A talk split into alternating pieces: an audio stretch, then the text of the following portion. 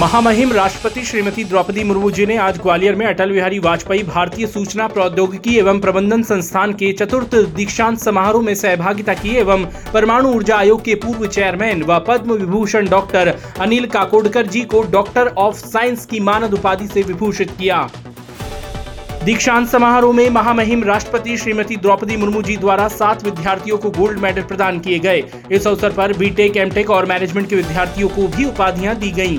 दीक्षांत समारोह में राज्यपाल श्री मंगू भाई पटेल, मुख्यमंत्री श्री शिवराज सिंह चौहान एवं केंद्रीय मंत्री श्री ज्योतिरादित्य सिंधिया भी सम्मिलित हुए और विद्यार्थियों को बधाई देने के साथ ही अपने विचार साझा किए दीक्षांत समारोह को संबोधित करते हुए महामहिम राष्ट्रपति श्रीमती द्रौपदी मुर्मू जी ने कहा कि मैं उच्च शिक्षा प्राप्त करने वाले आप सभी युवा विद्यार्थियों से ये अपेक्षा करती हूँ कि आप समाज के उन लोगों के बारे में भी सोचें जो विकास की यात्रा में थोड़ा पीछे रह गए हैं। महामहिम राष्ट्रपति जी ने कहा कि मध्य प्रदेश की अपनी पिछली यात्रा के दौरान मुझे शहडोल में पैसा एक्ट का शुभारंभ करने का अवसर प्राप्त हुआ। पैसा जनजातीय समुदाय के हित में लागू किया गया है। जनजातीय समुदाय के हित में केंद्र और राज्य सरकार अनेक कदम उठा रही है।